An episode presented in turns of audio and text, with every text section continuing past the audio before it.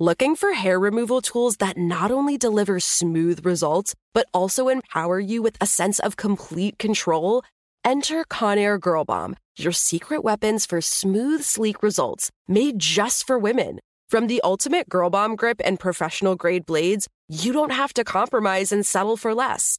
Conair Girl Bomb equips you with the precision and power previously reserved for men's grooming tools. So take your hair removal routine to the next level with Conair Girl Bomb. Available at ConairGirlBomb.com or a retailer near you. The Kakadu plum is an Australian native superfood containing 100 times more vitamin C than oranges. So why have you never heard of it?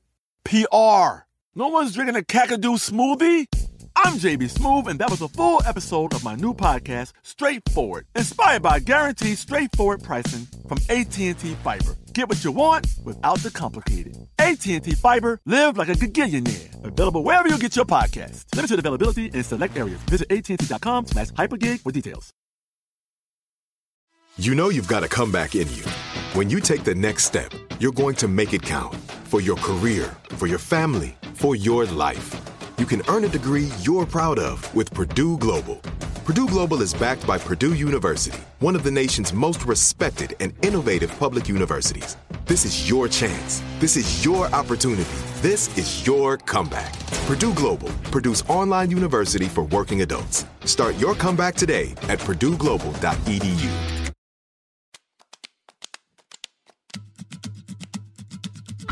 Hello. From Wonder Media Network, I'm Jenny Kaplan, and this is Womanica. This month, we're highlighting Indigenous women from around the globe. Today, we're talking about the first known professional sculptor of African American and Indigenous descent. She found inspiration in her heritage, refusing to bow to the expectations of a woman of color. Let's talk about Edmonia Lewis. Very little is known about Mary Edmonia Wildfire Lewis's early life. When asked about herself, she often embellished, treating her own story like one of her sculptures. We know that she was born in the 1840s in New York, or maybe Ohio. Her father was a free black man of Haitian descent. Her mother was Chippewa. Edmonia's father worked as a gentleman's servant, while her mother sold Native American trinkets to tourists. Both of them died by the time Edmonia was nine years old. In their absence, Edmonia and her older half brother were raised by their maternal aunts. As members of the Chippewa tribe, the aunts raised Edmonia in their culture. She grew up in the outdoors, swimming and fishing. By the 1850s, Edmonia's brother had struck gold, literally, during the gold rush. His earnings helped send Edmonia to Oberlin College in Ohio in 1859. Oberlin was one of the first U.S. higher learning institutions to admit women and men of all races. Edmonia studied art at Oberlin, but being one of only 30 students of color was exhausting and dangerous. In her third year, she was attacked and left to die by a white mob who believed she had poisoned two of her white roommates. Edmonia took the case to court and won. But Oberlin asked her to leave anyway after she was accused of stealing art supplies. Edmonia then headed to Boston, once again financed by her brother. There, she met the sculptor Edward Brackett. Brackett became something of a mentor, drawn to Edmonia's raw talent. Edmonia began selling clay and plaster medallions that featured portraits of abolitionists like William Lloyd Garrison, John Brown, and Wendell Phillips. In 1864, Edmonia got her first real taste of financial success she created a popular bust of Civil War Colonel Robert Shaw and sold enough copies to pay for her move to Europe. Edmonia traveled throughout the continent before landing in Rome. During this time, it was common for sculptors to hire Roman stone crafters to chisel their marble for them. But Edmonia didn't have the funds for that luxury, so she chiseled her own. Rome was a fruitful place for Edmonia, in her first year, she created Old Arrow Maker. The piece embodies a scene from Henry Wadsworth Longfellow's poem, The Song of Hiawatha. Minnehaha braids mats of flags and rushes, while her father makes arrowheads of jasper. The beautiful scene was noteworthy during a time when many other artists were portraying indigenous people as violent and uncivilized. Edmonia also made a piece in Rome called Forever Free Morning of Liberty. The sculpture depicts a black man standing and a black woman kneeling at the moment of emancipation. At that point, Edmonia was internationally recognized. She was able to sell her sculptures for thousands of dollars and was commissioned by wealthy patrons. Notable figures like Frederick Douglass and Ulysses S. Grant appreciated her work and even sat for portraits. Edmonia spent four years sculpting her largest and most famous piece of work, The Death of Cleopatra. This 3,000 pound marble structure depicts the moment Cleopatra died by suicide following the loss of her crown. The piece was so important to Edmonia that she went back to the United States to sell smaller pieces just so that she could return to Rome with the funds to finish the project. In 1876, Edmonia was invited to participate in the Centennial Exhibition in Philadelphia. She traveled alongside the sculpture to be considered by the selection committee. The committee voted to place it in a gallery in Memorial Hall that was designated for American artists. It was a highly controversial piece of work. Some people thought it was commanding, while others thought it was too realistic and graphic. The image of Queen Cleopatra's lifeless body splayed across her throne was uncommon in 19th century art.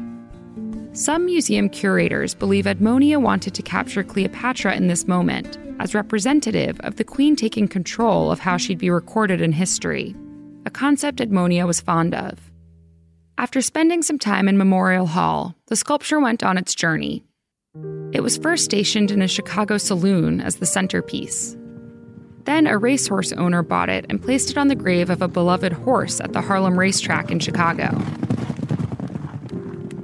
Over the years, the racetrack morphed into other public sites. As the scenes around the sculpture changed, Cleopatra remained steadfast in this location but to the art community, she was lost for almost a century. In the 1980s, the sculpture was relocated to the Forest Park Historical Society in the hopes of being rescued and renewed. The death of Cleopatra found its final home in the early 1990s when the Historical Society donated it to the Smithsonian American Art Museum. Despite her international acclaim, Edmonia struggled with reconciling her fame and her identity she wanted to be celebrated exclusively for her work, and often lamented that it took moving to Rome to find opportunities where she wasn't constantly reminded of her race. Though some of her work is still on display today, many of Edmonia's sculptures have disappeared. Still, it's undeniable that in a white man's world, Edmonia set herself apart. On September 17, 1907, Edmonia Lewis died in London.